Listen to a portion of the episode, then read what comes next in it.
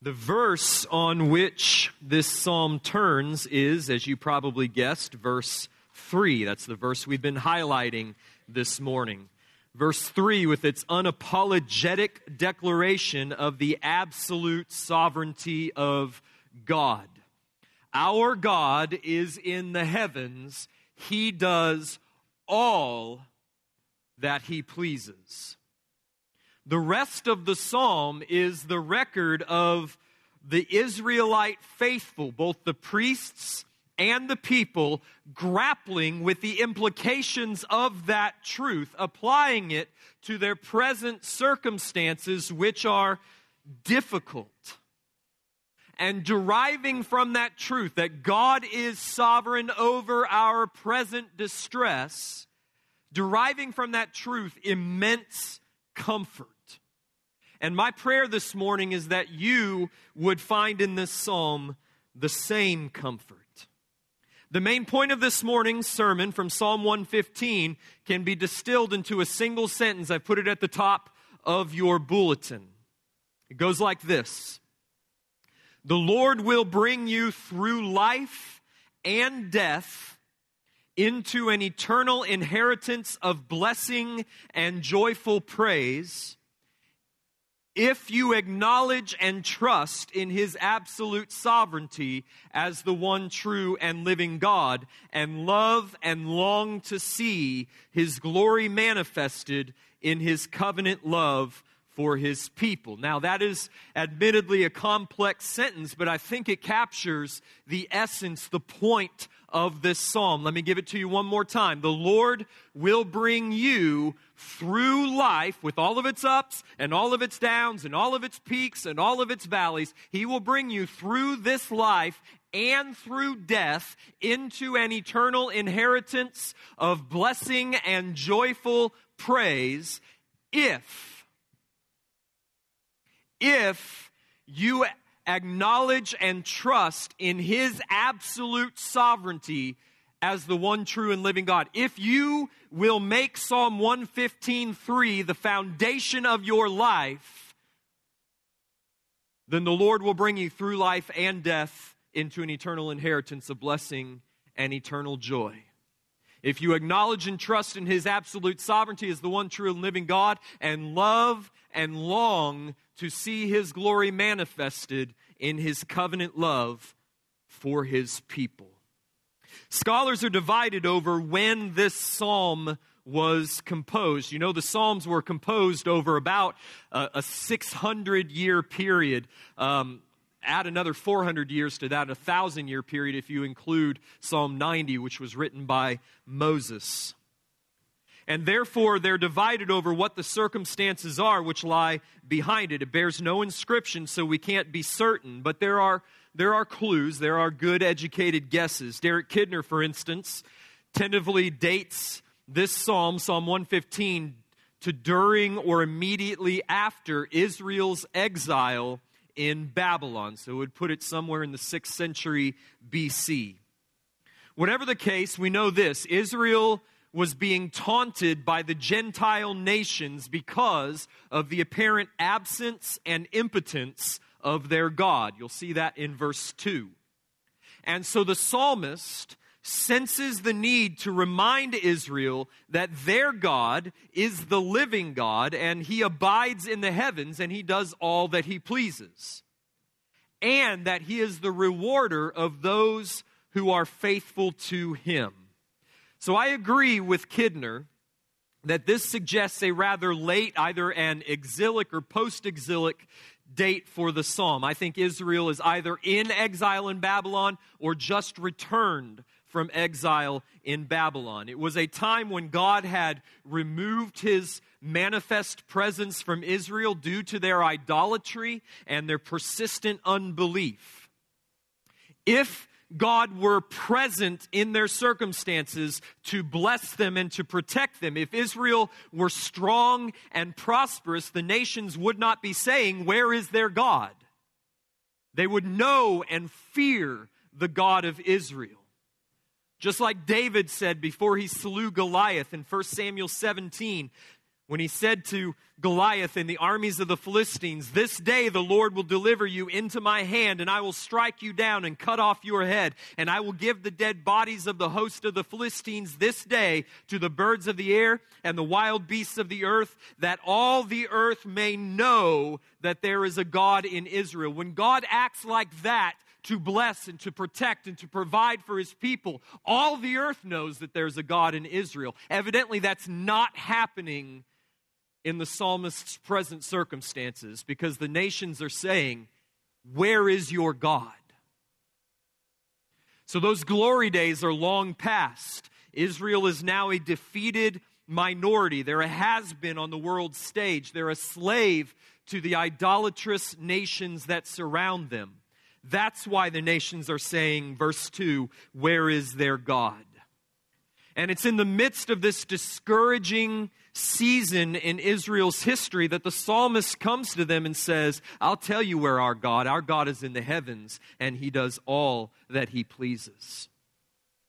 And he will bring you through life and death into an eternal inheritance of blessing and joyful praise if you will acknowledge and trust in His absolute sovereignty as the one true and living God and love and long to see His glory manifested in His covenant love for His people.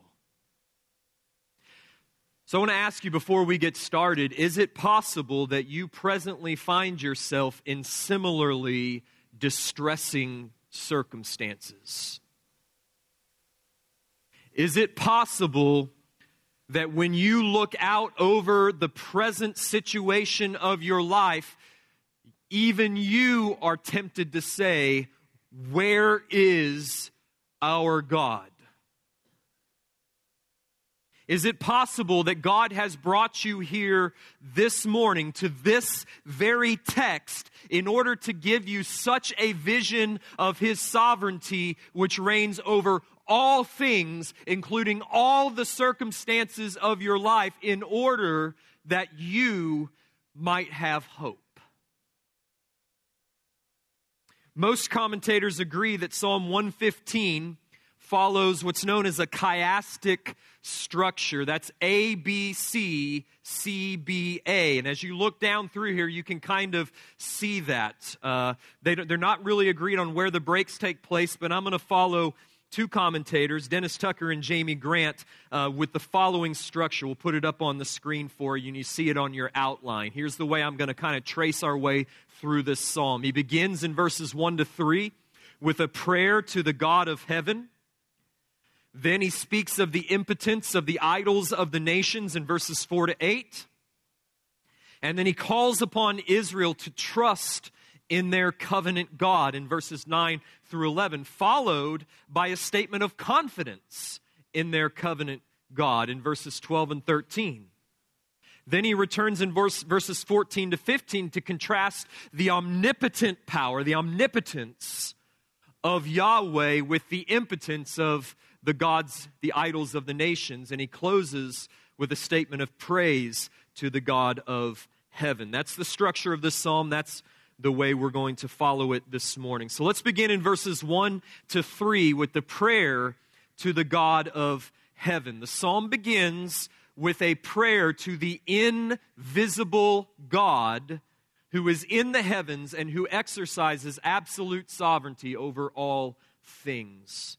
Not to us, O Lord, not to us, but to your name give glory. For the sake of your steadfast love and your faithfulness why should the nations say, Where is their God? Our God is in the heavens, He does all that He pleases. Verse 1 is a desperate cry. Now, we may not immediately recognize this because it looks so different from the other Psalms that we've studied this summer that likewise begin with a desperate plea for God's deliverance. Psalm 16, for instance, begins Preserve me, O God, for in you I take refuge. I say to the Lord, You are my Lord. I have no good apart from you. Preserve me, save me. It's just right out there. What's, what's bubbling up from the psalmist's heart just comes immediately out of his mouth. Same thing in Psalm 7. O Lord my God, in you do I take refuge. Save me. From all my pursuers and deliver me, lest like a lion they tear my soul apart, rending it to pieces with none to deliver. But Psalm 115 is different. It has a different tone, it takes a different approach. It begins not with a cry, Save me, preserve me, rescue me. Rather, it begins with a cry, Glorify yourself. Isn't that interesting? He wants God to manifest the glory of his name for the sake of his steadfast love and his faithfulness. I tell you why I think it's different. In Psalm 16 and Psalm 7, David is crying out for deliverance from his enemies, which pose an immediate threat to his life. In contrast, in Psalm 115, it doesn't appear that the psalmist is under imminent threat of attack. Rather, it seems that he's experiencing a prolonged absence of God's apparent blessing and fellowship. Life is hard, discouraging, depressing, devoid of that joy and that blessing which Israel had experienced in those admittedly rare occasions when they looked like the nation envisaged by the law of Moses. So, in this prolonged, depressing season of Israel's existence, what does the psalmist lead the people to ask of God?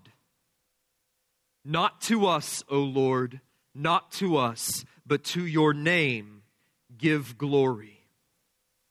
O God, give, manifest, display your glory among the nations. Show yourself magnificent and mighty and sovereign and supreme among the nations that do not believe that you exist.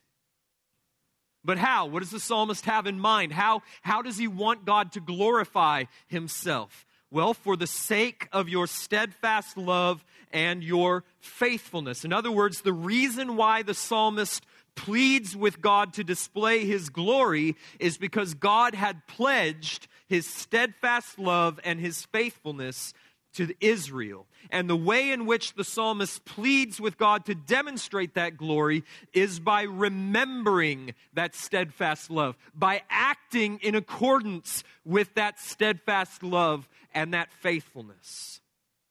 Steadfast love and faithfulness, those are covenant language.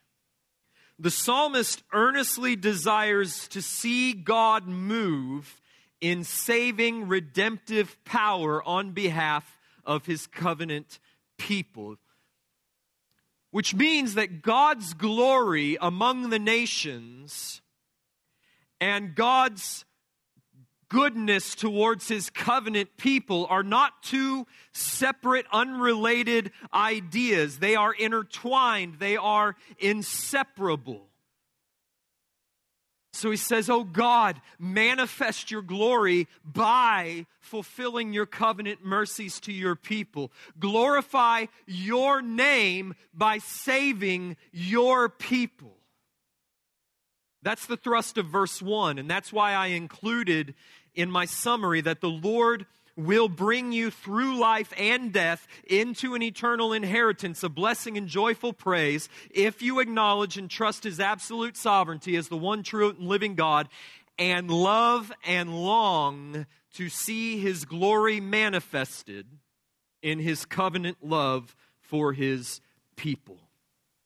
One of the marks of the people of God, one of those people for whom God exercises his absolute sovereignty for their good is that they love God's glory. And they know that God has inseparably linked his glory with their redemption. So they love and long to see his redemption played out on behalf of his people. The psalmist wants to see the redemption of Israel. He wants to see the consummation of the covenant. Well, how might that look for us?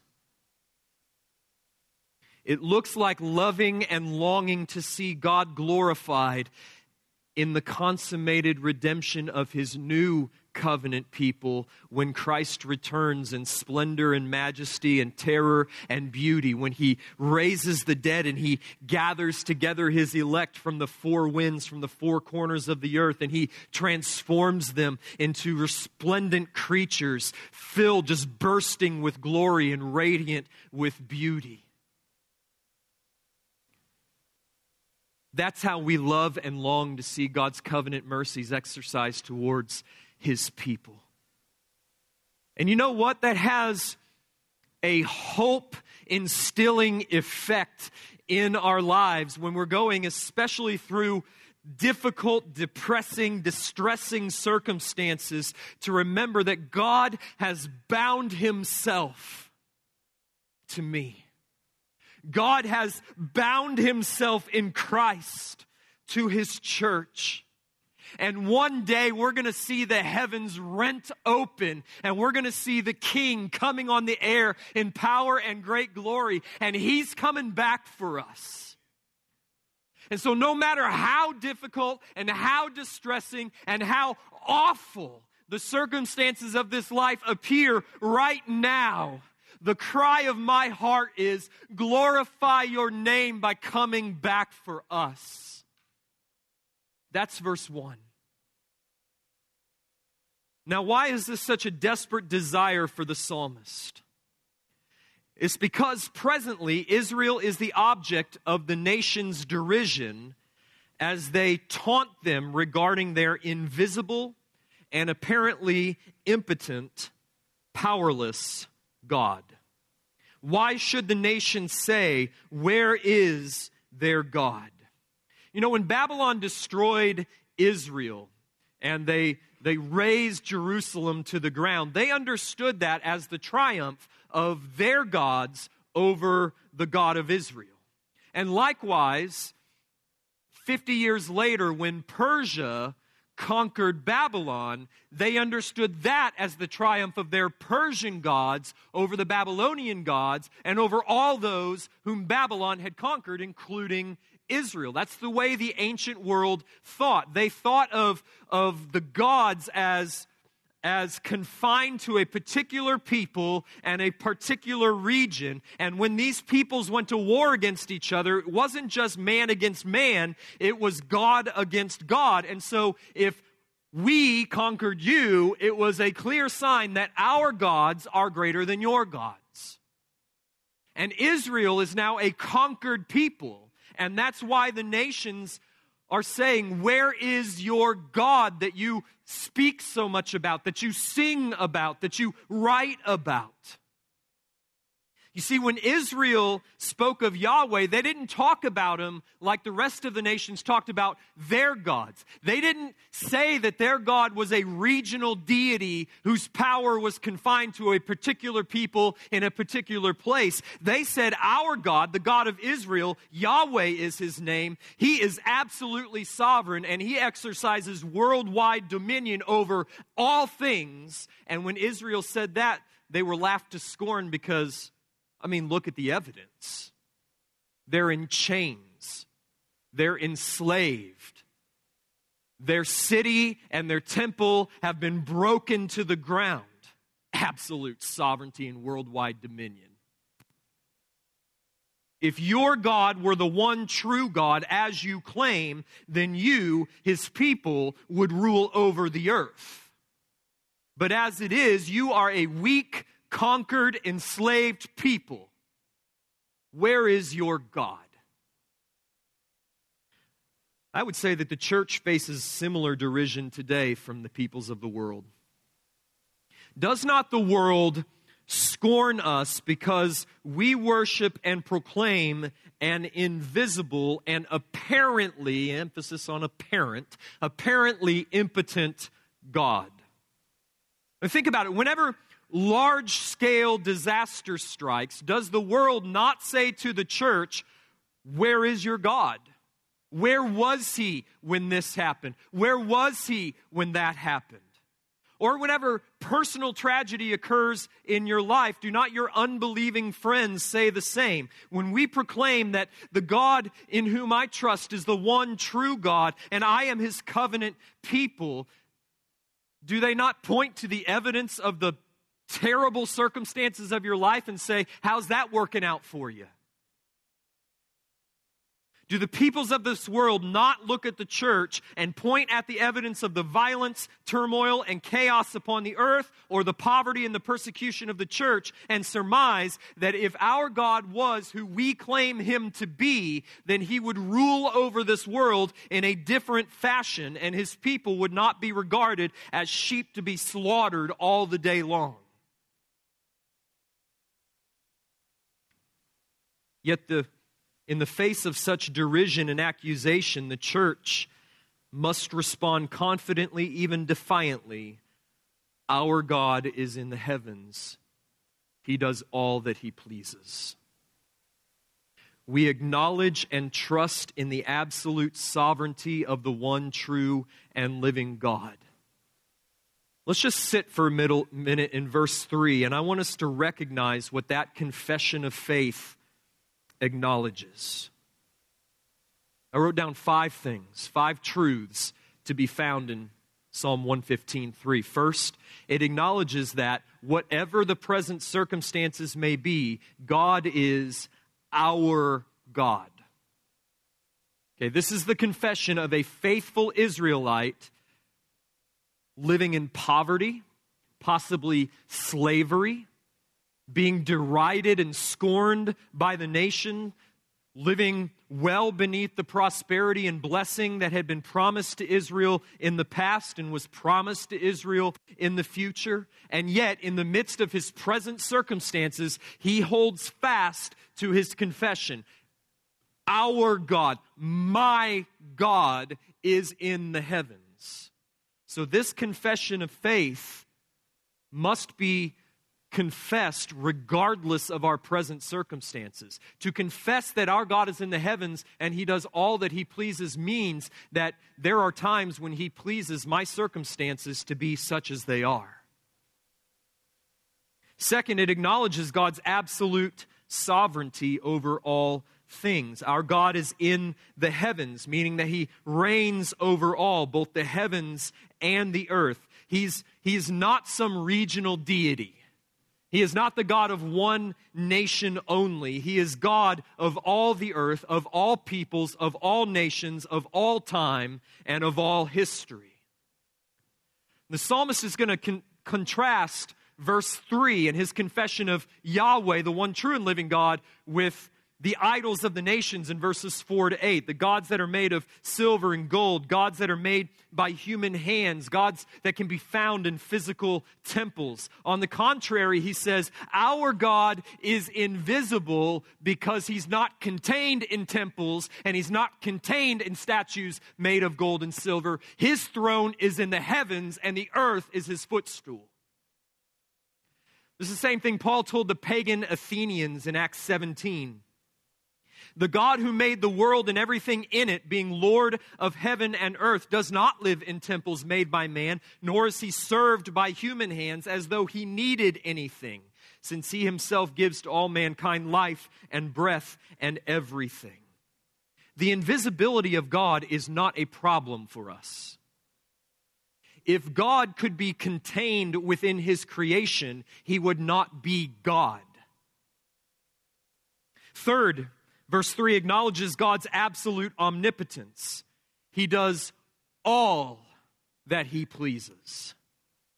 His will is not frustrated by anything, which means that everything that happens, and I mean that exactly how it came out, everything that happens happens according to his willing and his doing by the exercise of his own sovereign power. There is never a time nor a circumstance in which God sits back and says, Boy, I wish I could. He does all that he pleases.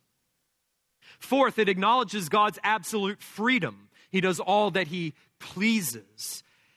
His will is not constrained by anything. There is no higher law, no higher rule to regulate or to prevent his action. He does whatever he pleases. His will is free and unconstrained. That is what it means for God to be sovereign. Psalm 115.3 is the very definition of sovereignty absolute freedom combined with absolute power. And as we will see in Romans 9, both God's mercy and God's judgment fall within the purview of God's sovereign freedom. Finally, this means that whatever is, whatever circumstances exist, exists by God's sovereign will, including the present poverty and persecution of his people. If Psalm 115 is th- 3 is true, your present circumstances are exactly what God intended them to be. And He intended them to be so for a purpose. And if you are one of His people, that purpose is your everlasting blessing and joy. The psalmist's response to the mocking of the nations is to say, Our God has given us over to you for a time according to his own sovereign purpose. But that does not mean that he is impotent or that he is absent. He has not abdicated his heavenly throne. We will trust him both in times of prosperity and in times of poverty. So the prayer to the God of heaven in verses 1 to 3 is both a petition and a confession. The psalmist confesses his faith in the absolute sovereignty of God in the midst of their present distress, yet he longs and he cries out for that distress to come to an end, for God to manifest his glory and the covenant love toward his people by redeeming them out of their present distress and fulfilling his covenant promises to them. And this morning, in the midst of your own circumstances and your own present distress, whatever it may be, I encourage you to do the same. Confess your faith in the absolute sovereignty of God. Whatever exists in my life exists by God's sovereign will. He has not made a mistake. and long for Him to act redemptively towards you. Long to see His glory manifested in His covenant mercies towards His covenant people. That's verses 1 to 3. That is how you find hope, even if you're in slavery in Babylon. The second section of the psalm continues the response in verse 3. The peoples of the nations have accused Israel of worshiping an invisible and impotent God. Well, now the psalmist gets snarky. He responds that God is invisible because the earth cannot contain him.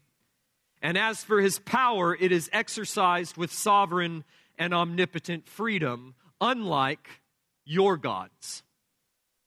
Verses 4 to 8, he goes out on the offensive and he attacks the idols of the nations as imaginary and impotent works of men's hands. Their idols. Okay, you see how he's contrasting? Our God is in the heavens, he does all that he pleases. Their idols are silver and gold, the work of human hands. They have mouths, but they don't speak, eyes, but they don't see, ears, but they don't hear, noses, but they don't smell, hands, but they don't feel, feet, but they don't walk. They don't even make a sound in their throat. And those who make them become like them, so do all who trust in them. So the nations mocked the Israelite God for being invisible and impotent and so the psalmist turns around and mocks their idols for being visible but imaginary. I mean, you have gods that you can see, but you had to make them yourselves. Furthermore, you've made them to look just like you. They're reflections of your own image. God, our God in the heavens who does all that he pleases, he made us in his image, but you've turned around and you've made gods in your image. They have mouths and eyes and ears and noses and hands and feet and a throat. That's great, I guess. but they don't speak, see, hear, smell, feel, walk, or utter a single sound. They're imaginary. Our God is invisible because He's in the heavens and He cannot be contained within the cosmos that He created. Your gods are visible because you yourselves fashioned them with your hands. Our God is powerful to do all that He pleases. Your gods are dull and lifeless. Derek Kidner com, uh, compared the psalmist's retort in verses 4 to 8 to that of the child in the Hans Christian Andersen story, The Emperor's New Clothes. You remember that? I had that when I was a kid. and It was one of my favorite books. There was a vain emperor long ago who loved to dress in the most luxurious garments. And one day, two con men came into the royal court claiming to be the world's finest weavers, capable of making the most elegant and exquisite clothing. They also claimed that their garments were made of such fine, costly thread that they were visible only to those who were worthy, but they would be invisible to those who were unfit and stupid. Well, the emperor, being vain, quickly hired them to make him the finest robes. And so they set about pretending to sew them. When the day finally came for the weavers to bring their finished product to the emperor, they presented their clothes with the utmost pomp and flair. But of course, they had nothing to show. it was, they were imaginary. But everyone in the court, the emperor included, was afraid to say anything for fear of appearing unworthy and stupid. So they simply went along with the charade, imagining that everybody else could see what they could not. So the emperor and his whole court declared that these were indeed the finest and most luxurious garments ever produced. The emperor, in fact, took off his old clothes and put these new ones on and paraded through the kingdom to show off these new clothes, while the nobleman in his court pretended to carry the train of his imaginary robe. And as they paraded through the city, the, the townsfolk rather uncomfortably went along with the pretense because they didn't want to un- appear unworthy or stupid either. Until finally a child blurted out, But he isn't wearing anything at all. And the emperor shivers momentarily. He suspects in the back of his mind that the child might be right, but he qu- quickly decides that it's better to continue the pretense than to admit his folly. So he continues the parade through the city, naked as the day he was born, marching just as proudly as ever. That's exactly what the psalmist is doing in verses 4 to 8. He's like the child who blurts out, But those are just statues. You made them. They don't speak or see or hear or smell or feel or walk or utter a sound. They certainly can't save you. But rather than admit their folly, the nations continue to worship their imaginary gods. And as they do so, they become like them, verse 8 dull and lifeless, dead. The psalmist then turns to his own people, Israel, and he calls them back to faithfulness to their covenant Lord. Note this even before their circumstances have changed. He tells them, Be faithful to your covenant God even before you see that faithfulness worked out in your own life. In light of all that he has said, the sovereignty of their God, the impotency of the idols of the nations, he now calls Israel to entrust themselves wholly to Yahweh. Notice Lord in all caps, the one true and living God of Israel. O Israel, trust in the Lord. He is their help and their shield. O house of Aaron, trust in the Lord. He is their help and their shield. You who fear the Lord, trust in the Lord. He is their help and their shield. That threefold division, I think, is probably best understood as the laity, okay, the, the people, Israel, the priests, the house of Aaron, and then the nation as a whole, those who fear the Lord. And I want to take just a moment and give a little explanation for how the church of the new covenant should interpret and apply passages like this that speak directly to Old Covenant Israel. Now, we've covered this topic before at length, but it bears repeating that the, the apostolic writers of the New Testament considered the New Covenant church, us, to be the fulfillment of the Old Covenant people of God.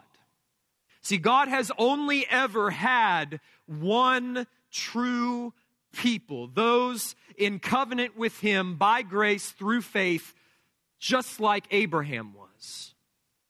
In other words, those in any place at any time of any nation who repent of their sins and trust in God's promise of mercy are forgiven of their sin, are reconciled to God as Father. Men like Abel, Enoch, and Noah. Abraham, Isaac, and Jacob, Moses, Aaron, and Joshua, Samuel, David, and so on. These are the people of God, related to God in what is called a covenant of grace justified before God by faith alone in the promise of his mercy through Christ. Now, there was a time in redemptive history, if you think of history like, like a linear timeline, there was a time from Sinai to Calvary where the covenant people of God were, were largely identified with the ethnic people of Israel. But Paul, an Israelite himself, makes plain that to be a part of Israel by birth was not the same thing as being a child of Abraham by faith. You can see this in Romans 9, 6, and 7, Galatians 3, 7, and 9, and other places.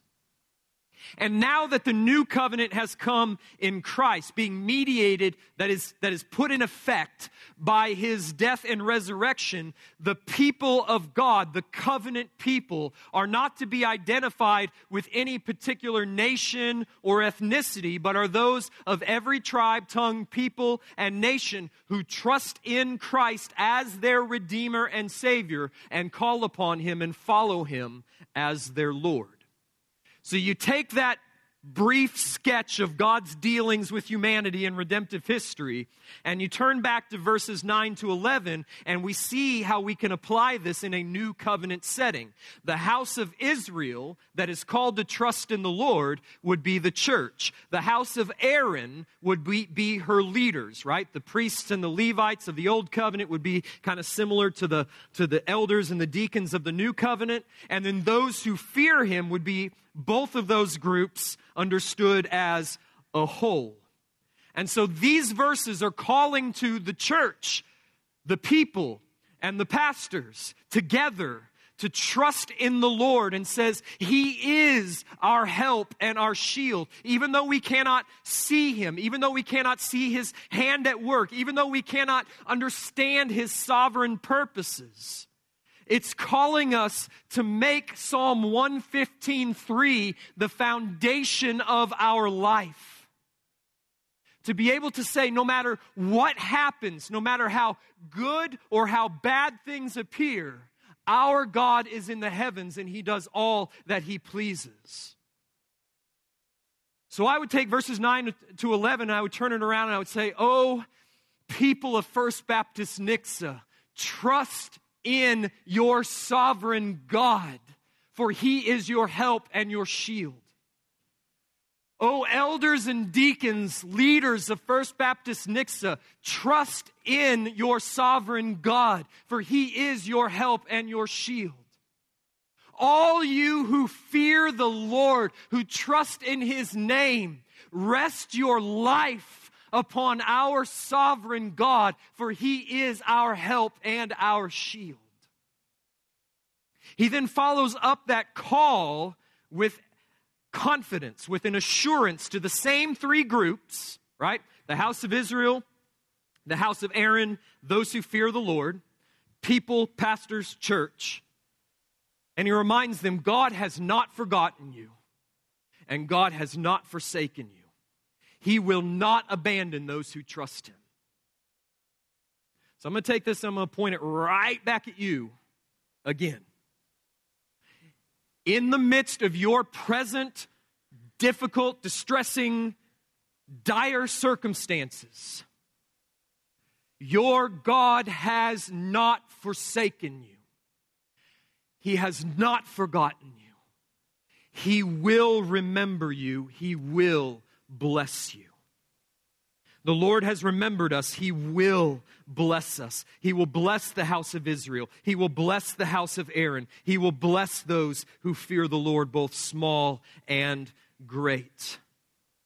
This is the unshakable foundation of our faith. This is the source of our strength in times of trial and affliction. God has not forgotten nor forsaken us. He will bless us. Notice, every one of us, both small and great. He hasn't forgotten you.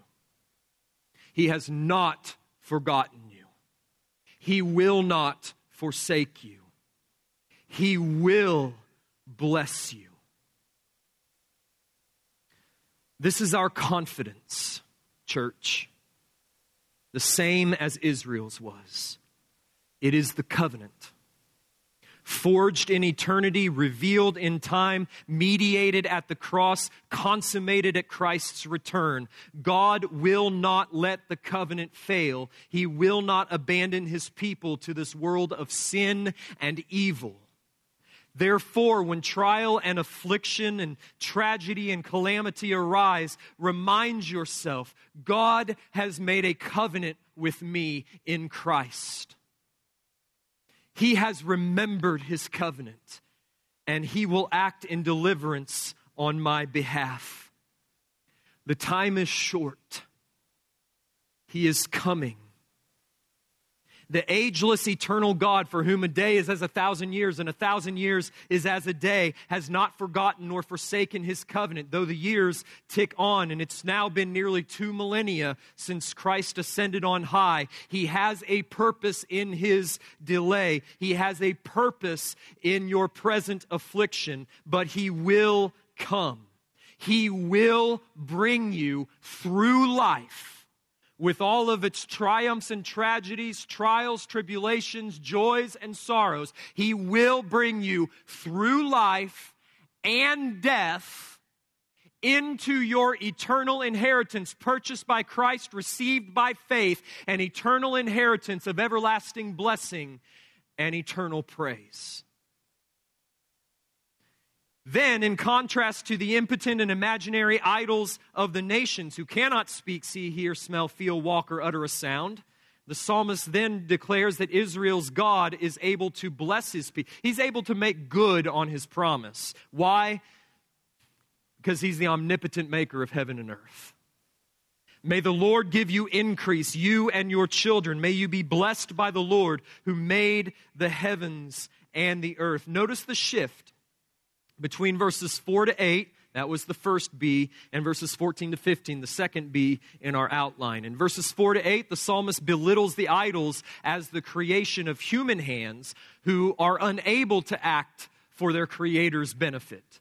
Then, down in Psalm 14 to 15, the psalmist flips that on its head with the claim that our God is able to act on his people's behalf precisely because he is not the work of our hands, but rather we are the work of his. Then, in light of the truth now established that Yahweh is the one true and living God who reigns in absolute sovereignty over all and has promised blessing to his covenant people, he returns now and he vows his immortal and heartfelt praise to God. Verses 16 to 18. The heavens are the Lord's heavens, but the earth he has given to the children of man. The dead do not praise the Lord, nor do any who go down into silence, but we will bless the Lord from this time forth and forevermore. Now, we've almost worked through the entire summary that it's at the top of your outline. The Lord will bring you through life and death into an eternal inheritance of blessing and joyful praise if you acknowledge and trust in his absolute sovereignty as the one true and living God and long and love or love and long to see his glory manifested in his covenant love for his people. But there's two points that we need to make and both of those emerge from these last 3 verses. First, Look down at verses 17 and 18. The psalmist says that the dead do not praise the Lord, nor do any who go down into silence. Were that verse to stand alone, it might simply mean that worship belongs to the living. In other words, only the living can go up to the temple and offer sacrifice. Only the living can join in the congregation to sing the praises of God. Only the living can make those pilgrimage festivals to Jerusalem. Right? The dead don't attend church. But then in verse 18, he goes on to say, But we will bless the Lord from this time forth and forevermore. So he contrasts himself and those like him who are faithful to Yahweh with those in verse 17 who are the dead. And he says, We, unlike them, will bless the Lord. We will sing his praise forevermore. Evidently, the psalmist did not think that he or anyone else who was faithful would be included among the dead who are silent forever. So I take this to mean that the psalmist's expectation was that the Lord would bring him not only through life, but also through death into an eternal inheritance where we, he would enjoy God's blessing and sing God's praise forever. And then, second, look again at the whole passage running from verses 16 to 18. I think, I think what you see in these verses are a division of humanity into, into two types, two groups. There are the dead who do not praise God and the living who do. And since we've already seen that the psalmist can't mean merely physical death that separates the two groups, because he believes he'll be brought through death into eternal worship of God he must be referring to spiritual death. So look at verse 16. The heavens are the Lord's heavens. That's verse 3, right? Same thing he said up there.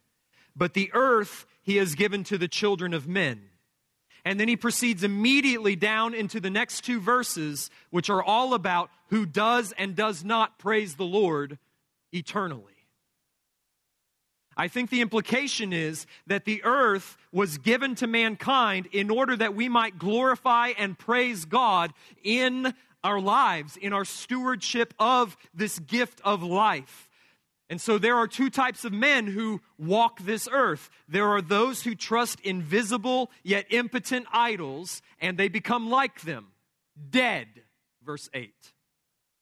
And there are those who trust in the invisible yet sovereign God, and they forever fulfill the purpose for which they were created, namely to praise the Lord, to glorify Him, and to enjoy Him forever. Therefore, the only ones whom God will bring through life and death into an eternal inheritance of blessing and everlasting praise are those who praise Him in life, regardless of their present circumstances. You see that?